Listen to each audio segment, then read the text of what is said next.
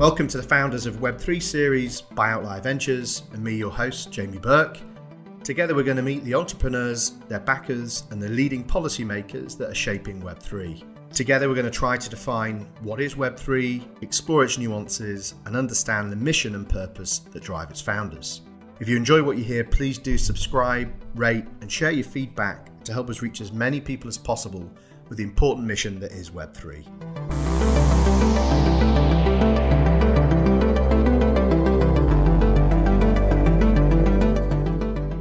So today I'm really happy to welcome Sergey Nazarov, co-founder of Chainlink. Chainlink are all about smart contracts being connected to real world data, events, and payments, providing a, a reliable, tamper proof inputs and outputs for complex smart contracts on any blockchain. Welcome to the show, Sergey. Thanks for having me, Jamie. Great to be on the show. Thank you. So, just to, to expand a little bit more on Chainlink, we're going to go into this in much more detail over the course of the podcast. But effectively, you're solving for um, smart contract external connectivity and the kind of middleware problem so that web developers and fintech developers, smart contract developers on various networks can build fully functional uh, smart contracts for production uh, use at scale. As I kind of look into the background of the people that come on the show to add a bit of personal flavor, you offer some words of perspective on life presumably drawing upon your early years as a philosophy student, which is really interesting to see. Um, so I kind of pulled out three. Genius is 1% inspiration and 99% perspiration. Thomas Edison. Uh, every new beginning comes from some other beginning's end. Seneca. And this time, like all times, is a very good one if we but know what to do with it by, again, Emerson. So I think those three are very relevant uh, for Web3 and many of the problems that we're, we're solving for. Are they the three best ones? I've omitted some others out, but I don't know if they fully reflective of, of a Sergey today. Yeah, I think those are all very good ones. One other one I like is if one does not know to what port one is sailing, uh, know when this favorable. That's also by Seneca. That's also listed somewhere on, on one of my social pages. And another one is we must stand upright ourselves, not uh, not be set up by uh, Marcus Aurelius, and it's it's kind of around putting things in uh, in a position to succeed and knowing where you're going and having focus. I, I think the thing with the blockchain space is that there's so many different ways that the technology can be applied, and the people that are really moving forward and creating progress are the ones that are able to focus and make a specific decision about this is the thing that they want to do particularly well and I think that's an evolution of the space that starts to mimic what you see in more developed industries, where you have people owning a piece of a stack or a certain subset of problems and being very good at solving those problems. And then other people are very good at solving other problems. And so I, I think, uh, in addition to those are very good ones, but in addition to those, the ones that really talk about having uh, focus are very important. And I think all of them very relevant in the context of being a founder and it's strange, the, a number of founders I've interviewed on the show so far, and a large or a kind of outsized percentage of them have some background in philosophy. So I don't know what it is about Web3 and, and crypto that attracts these type of people. I myself actually uh, did, did, a philosophy degree, dropped out though. So that there is something about the space that attracts our type. So the reasons why I've got you on the show, there are a number. Firstly, I think you're solving one of the most fundamental problems in Web3, the Oracle problem. Oracles as a kind of uh, trusted data feeds for, for smart contracts are perhaps the most tangible way this new web, this new world we're building connects with the old one. So you, you're kind of a, a that you're both literally and figuratively bridging Web 2 to Web 3. You've also been hugely successful in scaling with ecosystem growth. And of course, that's the one thing that all founders are trying to achieve in Web3. So I think there's going to be lots of interesting lessons there. You've become somewhat of a, a cult figure in the space and certainly within your community. Similarly, as I think you're aware, for, for us, we entered the space roughly about the same time, 2014. And as you say, there's this kind of period of experimentation, like pushing the possibilities of the technology. But quite quickly, we arrived at, at the same thing, which is ultimately this is all data. We're talking about a, a new data economy. Um, and you know, a blockchain is just a means to uh, coordinate, secure, transport uh, that data. Right, exactly. I, I think the way to to reason about this more more holistically is where can the tamper-proof guarantees of a blockchain be applied, right? And how will they be applied? And that's really the question. And and then you can go industry by industry and sector by sector and you can reason about what are the requirements that a blockchain based tamper-proof system needs to meet for these various sectors or, or various use cases. And the various use cases have very different requirements. So that's that's the other thing that I think is also important to understand. It's that there's a lot of variability because all the different digital agreement types you'd be dealing with and all the different data types are very different, right? So a system that's very, very good for payments transmission might not be the best system for making tokens and the system for making tokens may or may not be the best system for uh, global trade and supply chains. And the system that's very good for so it's, it's sometimes more specific. Now there are very good general purpose systems, and I, I think that smart contracts, generally speaking, as a as a layer to manage all the logic involved in these tamper-proof contracts, there, there does need to be a general purpose, globally shared source of truth, golden record layer that in many ways will eventually replace even people's use of databases because the databases often keep so many redundant records between parties because they don't have an intermediary shared golden record that they can rely on as much as their own database.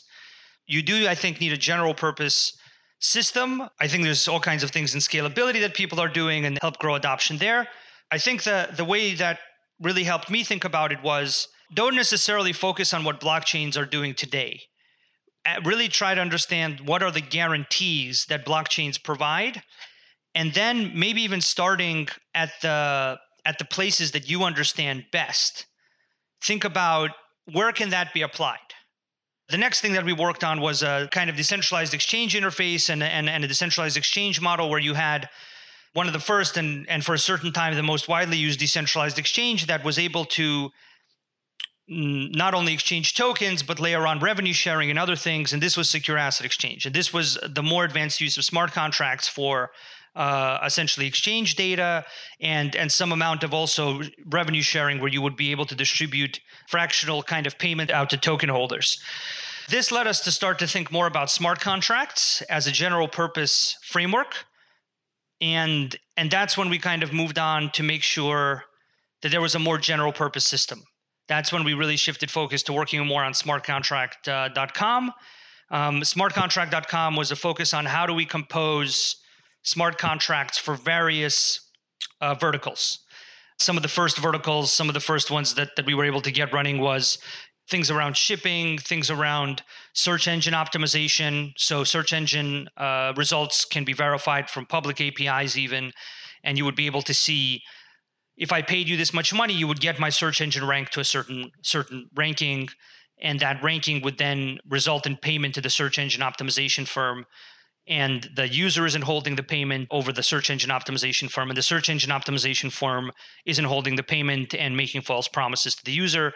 So it was kind of like uh, strategically looking for situations where you can create a better trust dynamic on a vertical vertical by vertical basis then basically what happened is a number of banks started showing up. A number of banks, insurance companies, fintechs, insurtechs, and we started working with them on a number of either using smartcontract.com or using a more advanced version of the backend that we built. And we basically arrived at a realization that what these people needed was an abstraction layer. So they needed a layer between the blockchain they wanted to use and all the other things they wanted to do with it. So they wanted the blockchain contract to know about something in the real world, like the shipment of a good or the market price change or weather for insurance or you know whether an ad was viewed on a web page or something you know 50,000 different things that people want to do with digital agreements. And the blockchains that they were trying to build this on this is even i think before ethereum is live and then ethereum goes live and you know it evolves a little bit from there.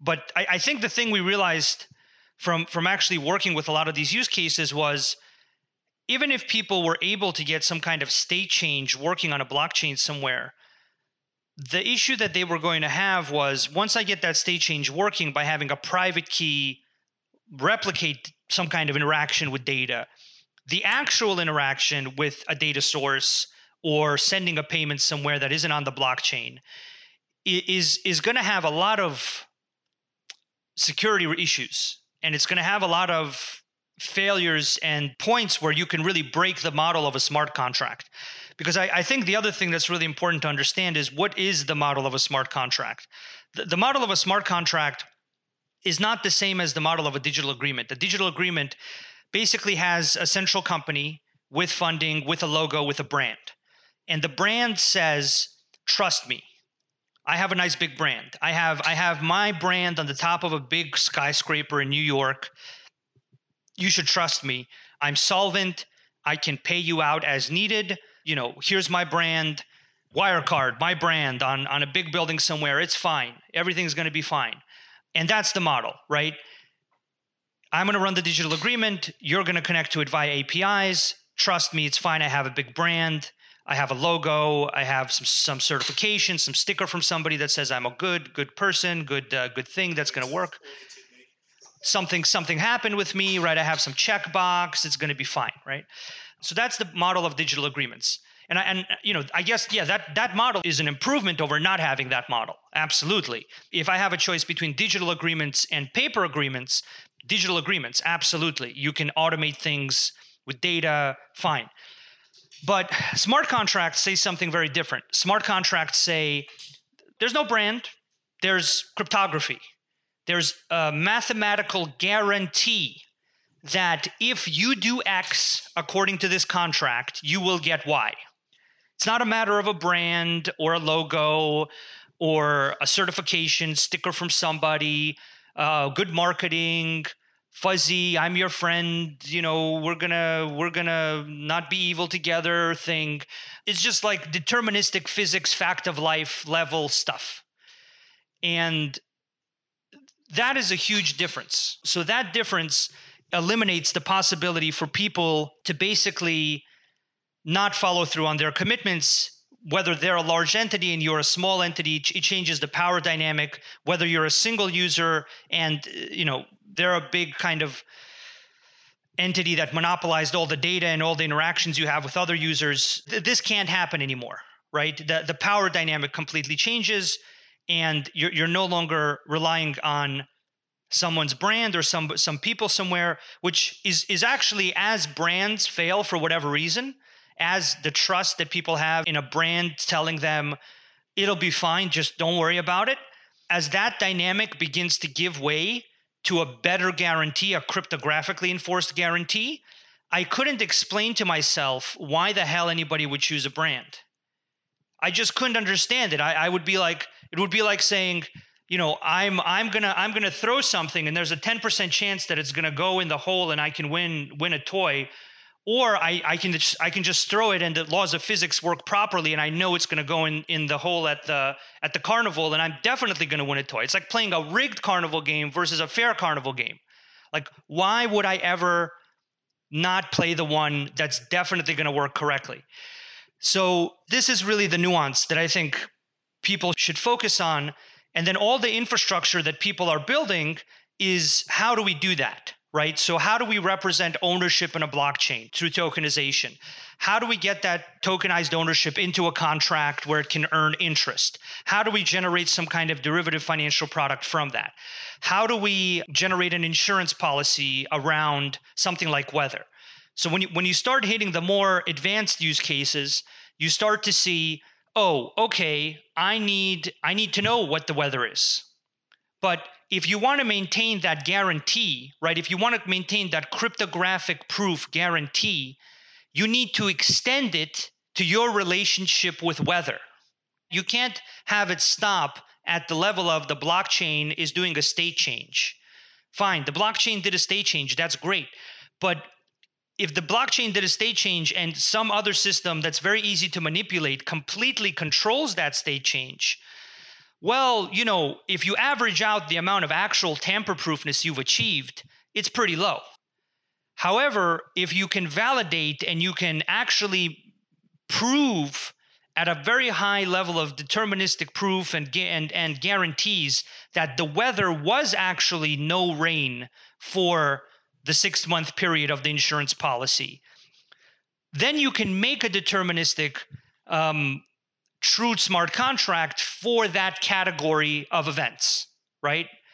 And and that's really the goal that that that we're engaged in moving forward. We're engaged in how do we take the the blockchain infrastructure that exists that many many smart people are working on many great people are moving forward in, in, in amazing amazing and very complicated ways and and how do we extend that to all of these other use cases how do we extend it to be useful for I want to write an insurance product around the weather so that a farmer can now have weather insurance even if their local government can't support the existence of an insurance company.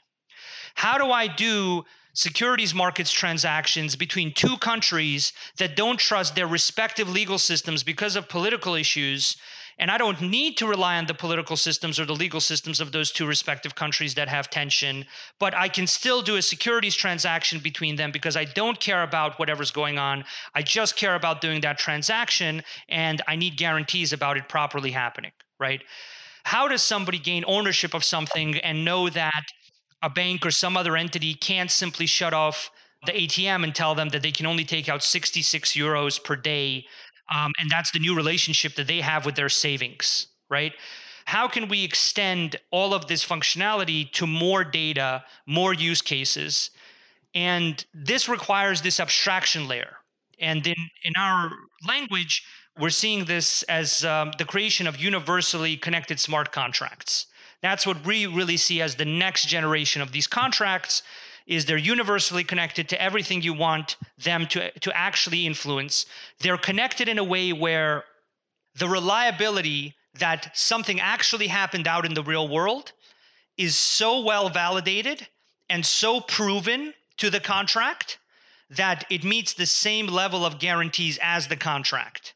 And therefore, that's when you have a smart contract about that category of activity. So a lot of what you've kind of described there is, in summary, this idea of the Oracle problem, and you know that that kind of articulation of this universal solution is, I guess, how you describe the Chainlink's approach. How do you solve for the problem of quality of data and this kind of uh, rubbish in, rubbish out problem? Yeah, so that's definitely a complicated problem, but that is the problem that we're working on and we're solving successfully in certain verticals. The model of smart contracts is that you have decentralized computation. So you basically have independent parties or entities computing the same thing multiple times, coming to consensus that this is in fact what's going on, right? This is in fact the transaction that's correctly sending tokens or coins from you know address A to address B. We've all agreed on that, and so many of us have agreed on it. We've validated so much and so many times across so many people that we're we're we're you know with the help of cryptography and and and and certain solving of puzzles and math problems, you, you kind of arrive at a place where so many people now store that conclusion, so many people have agreed on that conclusion that that conclusion is considered definitive, right? And so that's decentralized computation. So the, the logical step here would be to say, okay, decentralized computation is getting invented, it's coming into existence, it's going into this early to mid state of being polished and adoption. How do we apply that to this problem of validating the outside world, right? How do we do that? Well, you, you basically need two dynamics. You need a dynamic where you have multiple independent nodes, entities, computing systems that are independent from each other validating the world. And then you need multiple sources of data that should be saying the same thing.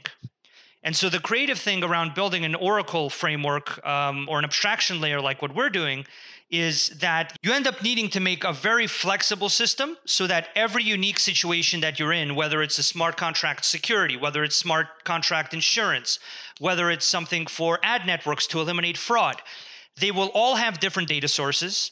They will all have different ways that they want to interact with that data. And they will all have different requirements about the privacy of that data, even when it's in this um, Oracle network abstraction layer. And so, what you really need to do is you need to build a flexible system that allows you to have multiple independent nodes that meet the requirements of a use case. They don't meet the fantasized requirements of us. They don't meet of like of the people building it. They don't meet the fantasized requirements or even the real requirements of a single use case, right? Because that'll probably only work for that use case, right? You you make something for smart contract securities, oops, insurance wants something else. Oops, trade finance needs a whole different way to interact with data or different dynamics around interacting with data. And, and so examples of this are things like, oh, I'm going to go and I'm going to validate prices from multiple sources using multiple nodes. Okay, great. That can work for crypto data. That can work because you have multiple sources. It's very fragmented. There's a lot of exchanges. There's very little lock in across exchanges. Volume shifts very rapidly. And you need to solve those categories of problems, right? You need proper market coverage of price. You need to make sure that there's decentralization of data sources. You need to make sure it's coming from the source. You need to kind of solve a specific subset of validating the outside world using this Oracle mechanism abstraction layer. Then you have other other use cases where you have insurance. So if you're insuring a, a field of solar panels, let's say there's 10,000 solar panels and every 100th solar panel has a sensor. Well, then what you would need to do is you would need to reason about, well, how do I get all those sensors feeding into my contract correctly so I can properly insure this field of solar panels. I, I don't just want one sensor, right? That's a big risk. Even if I have decentralization at the middleware level, I want to figure out a way where I can properly have the the different sensors giving me data about this solar panel field. Maybe I want the sensors signing the data at the origin and sending them to me that way. Maybe that's the right model maybe the easiest way to do that is is to give some lightweight piece of software to the sensors. It's something that evolves with different use cases but it, it, it always comes down to two two dynamics. It's who is validating the data at the at the decentralized computation level who are the nodes validating the data and then what are the sources of the data. And when you have situations that are single source so when you have situations where there are less sources then what you begin to do is you begin to strengthen the relationship as much as possible between the source and the contract. Usually with the way we approach this is we actually get the source to run the chainlink software themselves. And so they're both the source and they're signing. And then what you look at is how do we strengthen this kind of relationship between data and the contract? And then also very importantly you would want this system as our system does to prove to people what's going on. So another big dimension is is the proof that a blockchain or a decentralized middleware like ours can provide about what is actually happening with the delivery of data that's triggering a contract. And and this is something our system excels at as well because if if you're going to move from the world of I have a brand, don't worry about it, it's fine, to the world of, you know, Verus and Numeris, cryptography, is proving to you that if you put you know this much value into this contract and you do x activity you will get y output. And that's not dependent on a brand or a government or a legal system or anybody. It's just dependent on uh, physics and mathematics working properly. Then you need to prove that to people. And the system needs to have a capacity to prove that just like blockchains prove that. Uh, and and so th- those are i guess the three dynamics at, at play there Obviously, at the moment, you know, we're speaking in July, and depending on when people actually listen to, to the podcast, you know, DeFi is very hot right now. It's where a lot of attention's going. You know, Chainlink and and these kind of things are open source, so in theory, anybody can take them and apply them. But obviously, you you also kind of have a, a business. How do you are you being pulled as a business into DeFi with that momentum, or are you kind of actively exploring because DeFi is primarily on chain, right? It's a series of on chain events versus what you're saying, the ability to connect with effectively off chain data sets. Where as a business are you being pulled versus the protocol and how, how people might be using it? So, yeah, we don't necessarily view ourselves as a business. We view ourselves as an open source project an open source product that that's enabling the the implementation of smart contracts in a way that they're to become the dominant form of digital agreement. Our goal is to enable that shift in how smart contracts are used for for things uh, beyond tokenization, basically. So our, our goal is to take our industry, the blockchain industry, into the new world of decentralized financial products, decentralized insurance, decentralized global trade, fraud proof ad networks, fraud proof gaming. And I don't think it's a coincidence that decentralized financial products are taking off when there's better and better oracle mechanisms and abstraction layers like ours. I think it's all very connected because even in our case, we have cases where, where users came to us, were able to integrate in a number of weeks, didn't have to build infrastructure, just like they didn't have to build a blockchain, didn't have to build an abstraction layer, didn't have to build an oracle mechanism, which is a serious set of security and computer science problems. And after launching, in a matter of six to nine months, we're able to get over 100 million in value secured. And that's part of what's counted in DeFi, right?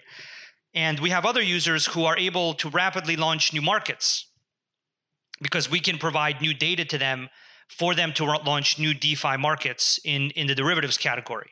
And you know those users are great teams like Aave uh, in the first case, and then Synthetix in the second. And we're very very proud that we have something to do with that. So we we don't really view it as like here's this business and and that type of thing. We're very lucky to to be in a position where we can, for the long term, build an open source product. We have the resources to do that. We're very, very lucky to have those resources. We're, we're able to deploy those resources to build an open source standard, which is being adopted more and more as a standard. And the goal of our team and our group of people and our body of work is to change what smart contracts are about, to essentially redefine this industry from tokens and exchanges to everything else. That's not saying tokens are wrong in any way. The tokens are great. Tokens seeded the space with value for people to put into contracts, at, at least in these initial DeFi formats. But there's an evolution that needs to happen here. And in fact, it's the evolution that I have been working on for I think over seven years now, and uh, you know I'll, I'll be working on it for many, many more years, and it's something I'm I'm very committed to, and I believe in from a you were saying before about philosophy from a really more moral point of view and ethical point of view i think that making contracts function correctly is really one of the things that more and more advanced societies have done. And then as more and more advanced societies are able to do that you see people have more time for art and science and invention and and and just quality of life improves and society becomes more civil and and more the type of society that you see in science fiction things that I read, like Star Trek and all these amazing things that are like, here's the future. So I think our goal is really to make an open source standard that becomes a public good for how people build these contracts the right way. They can do that on a multitude of different environments. And I don't think it's a coincidence that DeFi is taking off, new markets in DeFi are being launched. I mean, we have a very large amount of mainnet live users now. I can I can safely say that we're the most widely used Oracle mechanism right now on public blockchains. And that's only accelerating into into DeFi and into fraud proof gaming. I think the way to think about it is once you give people features that they can efficiently use while maintaining security, that is when our space begins to do more cool stuff, right? So what Ethereum did was it, um, it gave these people an ability to make tokens both efficiently and without having to worry too much about the security, right? Like they have to write it securely, they have to get an audit, but it's doable. And that's why everyone made tokens because all of a sudden you could make tokens. You could efficiently and securely make tokens, and there was a boom in tokens. I don't think it's a coincidence that DeFi is taking off the when Oracle mechanisms are around and I think many of our users are driving a lot of that DeFi growth. And many more of uh, the people driving that are in the process of integrating us into their system and and and kind of I think that's the really exciting thing for me and for our team is that we feel very proud to to have a part to play in how all of these DeFi products are redefining our space. And and that's why we we don't make a DeFi product, we don't make a blockchain we enable all these other people to to basically combine an idea for a great financial product, uh, a tamper-proof contract that isn't based on brand but based on cryptography, together with blockchains. because they now have an abstraction layer, they now have an Oracle mechanism for them to make this universally connected smart contract. And that's the overarching goal that we have. Like our, our successful outcome is the world is running on smart contracts as the dominant form of digital agreement. Uh, there's the abstraction layer that we made powering the interactions that all those contracts have with everything else in the world other payment systems other data sources um, chains you know any number of other resources. And and that's the thing that that we're devoting our time and energy pretty much in many cases our life to. So that's kind of our our priorities. So do you think perhaps this is a philosophical question but do you think that let's just use defi as a catch-all term that defi has the potential to go over the top of the world as it is, the existing financial system, including insurance or, as you say, um, supply chain finance? Or do you think it's more likely that we'll see incremental decentralization of the world as it is, or could both be true? I mean, I think it's both. I think people are going towards the same place from different directions, just like they were with the internet. So in the internet, you had startups that were starting out internet first, and they're like, "I'm internet first, and I'm going to win because I'm I'm I'm e-commerce internet first." And then there were some companies that were able to do the proper analysis and do the math and do the numbers and and think about this in a in a more holistic, deeper way. And they said, "This internet thing is gonna is gonna force us to really reinvent our business, and if we don't do it right now." Well, we're going to have a huge problem, not just because these startups, but because my other competitor would do that. And and so I think it's exactly the same here. Like there's there's this term internet of contracts that was popular before but isn't popular now for some reason. I think everybody will eventually just go towards saying, "Yeah, yeah, you know, I was this was my plan from the beginning." Just like everybody eventually got on the internet, right? Like all these corporations that before i'm sure you can find quotes from whoever wherever in that organization saying oh the internet it's a joke. They laid all this cable. All the cable they laid is worth this much money but the value and tra- traffic on the internet is only worth that much money. Oh it's such a waste. Or you know they laid all the broadband it never gets used. You can find i'm sure you can find quotes from from all these companies many of which are dead some of which still exist and are now powered by by internet based um, interactions with their customers, internally between the people that work at the company. I, I think it's the exact same thing here. I think there's there's just there, there's just a new dynamic that you can do on the internet, basically. Be, be, like just in the evolution of the internet, you had unencrypted email okay, fine, I have unencrypted email. What can I send using unencrypted email? I can only send a certain category of things. Then I have encrypted email.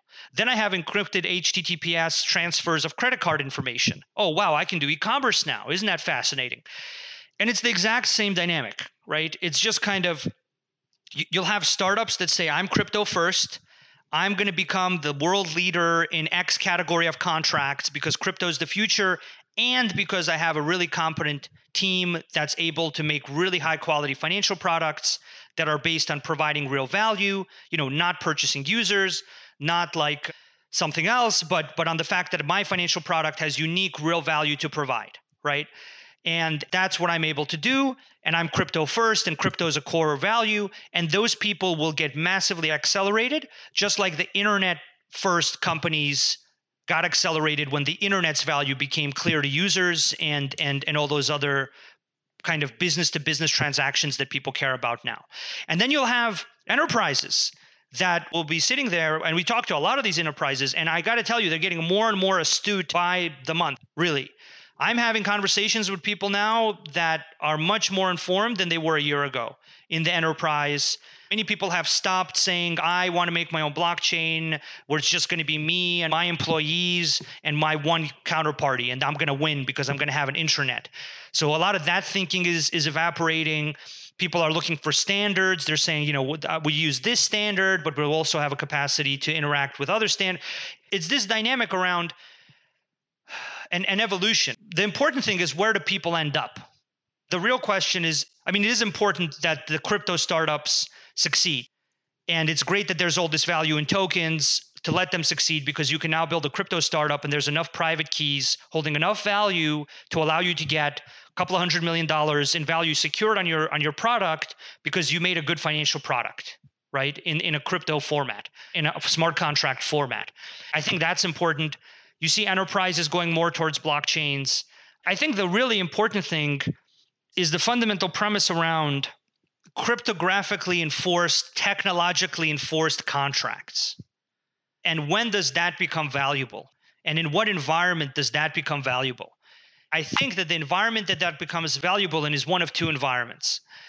Either it's the environment where people have been able to successfully make a value proposition that users are absolutely 10x beating down the door to get right? So some insurance company or some insure tech, some financial institution or a fintech or a crypto startup makes a financial product that gives users access or an ability to, to use a financial product, whether it's a derivative or some kind of less rate of lending returns, like the lending returns in our space are way better than the lending returns in the traditional space.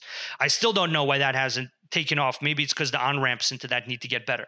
But it's either that, and then people see that somebody's like some bank is beating the other banks or some insurance company is beating the other insurance company or some insure tech got acquired by some company because they, that's all they do is this type of product and then all the other companies kind of go that's the future i got to get it in gear. Or alternatively consumers in mass come to the realization that they value cryptographically guaranteed agreements.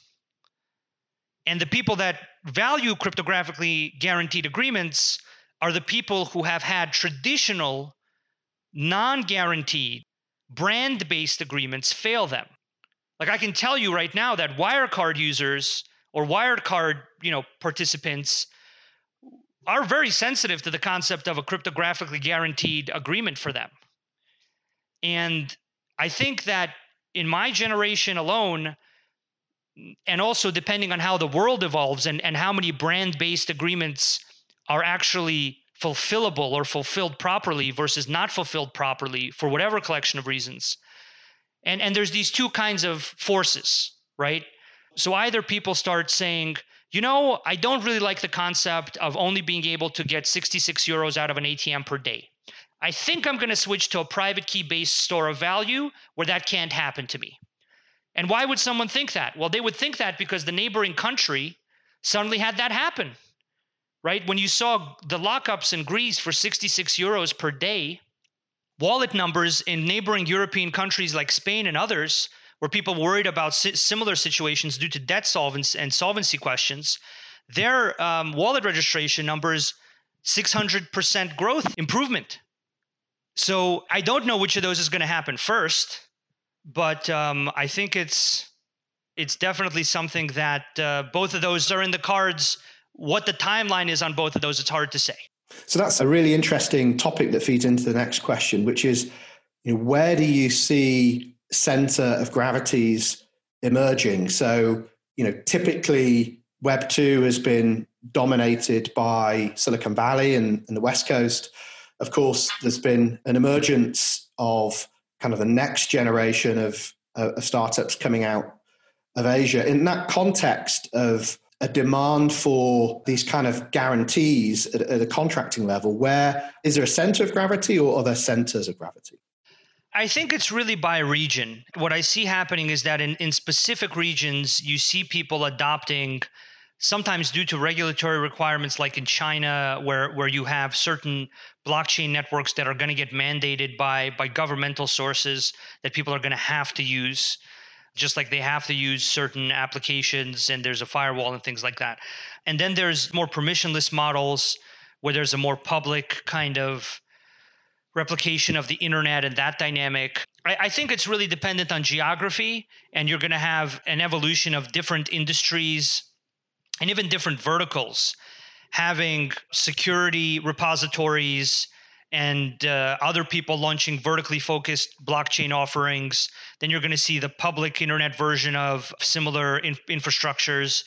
Then you're going to see regulated and uh, required kind of use of certain systems in certain other geographies that that's the dynamic there that's there.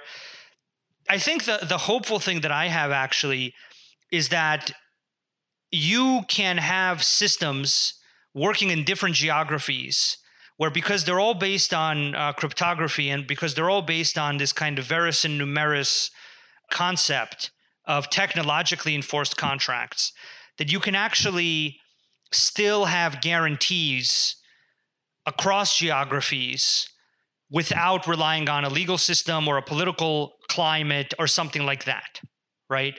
I think that you're seeing a number of different blockchains adopted in different geographies, uh, sometimes due to enterprise sales, sometimes due to government regulation. Uh, from from our point of view, we're agnostic, so we support many different chains. Tezos, Hyperledger, Ethereum, Polkadot, you know, a whole, a whole bunch of different blockchain environments. Many, many more on the way. We have over, I think, over 50 blockchain environments already announced integrating with us, uh, different stages of integration, different stages of going live with them. And, and so, from our point of view, our goal is to enable the usage of smart contracts in all of these environments and maybe even help bridge the the kind of cryptographic proof that an abstraction layer would need to know about to guarantee that something is correctly happening somewhere else. The more important thing is that whatever blockchain system someone builds in their local geography, it's able to meet the requirements of providing proof to other blockchain systems. And that partly depends on how data interacts with that system. So if you have blockchain systems that are run by a single party, one node, and then that party also gives all the data to the system. I mean, it's tough to even call that a blockchain system, right? It's it's just difficult difficult to say that. And so other blockchain systems might not put a lot of faith in the outputs or the transactions happening on that system, right? Whereas if you have some other other blockchain system where you have you know 15 or 20 or 50 state run uh, entities all separate entities all running some blockchain uh, fine it's a blockchain but it's not uh, permissionless okay it has that property. But then the question is how does that blockchain actually work in relation to data? How do the contracts on there are they how are they controlled? So there's actually two orders of problems right? There's how does the blockchain work? How do the contracts on the blockchain work? And I think once you meet those two requirements for tamper proofness, then you arrive at a place where people can still rely on what's going on in different chains, even though there's different chains in use in different geographies. I think there will be a consolidation around certain types of technologies in certain verticals and for certain types of transactional data. So I think I think that'll happen. It's very difficult to predict. It, it depends on what vertical we're discussing, who who the participants are. You know, there's incumbents who who want to make their own blockchain, but they're doing it sometimes the wrong way. There's uh, pure blockchain teams that uh, want to instill that, but they don't have the participation of a lot of the participants they need, the blood, the banks participants and the hedge fund participants, and so it's it, those are very complicated questions. But I think everybody's kind of innovating in their respective geography to meet the requirements of that geography but I, I do see more and more people arriving at standards. So I do see that there will be standards even across across geographies. I think it's really interesting. It kind of reinforces that idea about where gravity will form.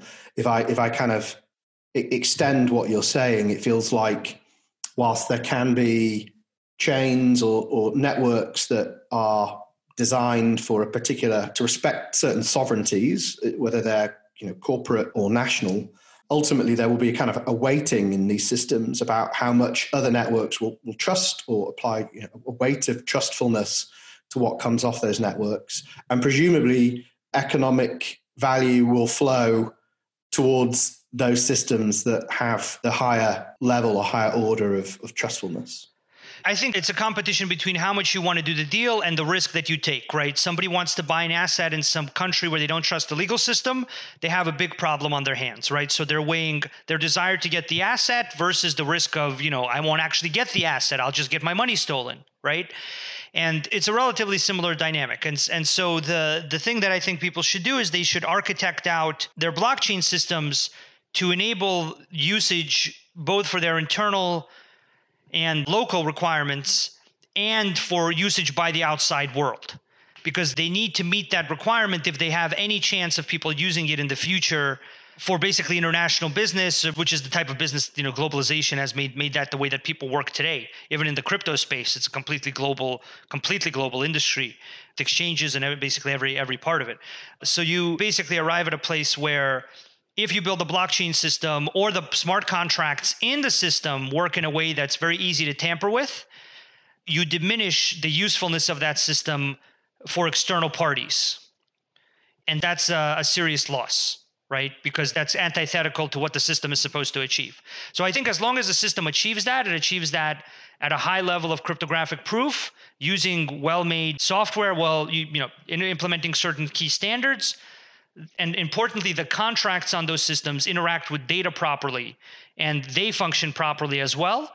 If those two requirements are met, both the blockchain functioning in a tamper proof manner and the contracts on the blockchain functioning in a tamper-proof manner with the help of an oracle mechanism that that that, that makes that possible th- that's when you arrive at a place where okay i have my locally generated chain for my vertically focused kind of use case of supply chains or derivatives in my specific country but everybody can interact with that right? So people can still interact with that. The global market of stable coin holders can still use my smart contracts on that chain will those people eventually say, you know, maybe we don't really need to run a chain and we need to go to this larger, bigger public chain that has the scalability properties and the privacy properties and all these other properties that that we had in our local smaller chain?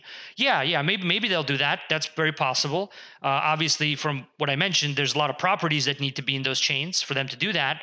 But yes i think the important thing is that in the medium term whatever people build as their locally focused variant or their industry focused variant that both the blockchain works in a way that meets the requirements of a blockchain and the smart contracts on those chains interoperate with the real world in a way that they meet the definition of a smart contract in the sense that they're actually tamper proof.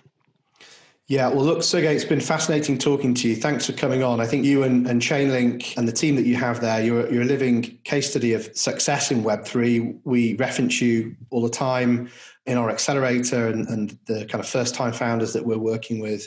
And I think you're really helping the space cross over into you know, mainstream industries and break out of just kind of this crypto echo chamber. So thanks for coming on. And I look forward to watching Chainlink's ongoing success. Great. Thank you very much for having me, Jamie. Great chatting with you again. Thank you. If you enjoyed today's podcast, please make sure you subscribe, rate, and share your feedback to help us reach as many people as possible with the important mission of Web3.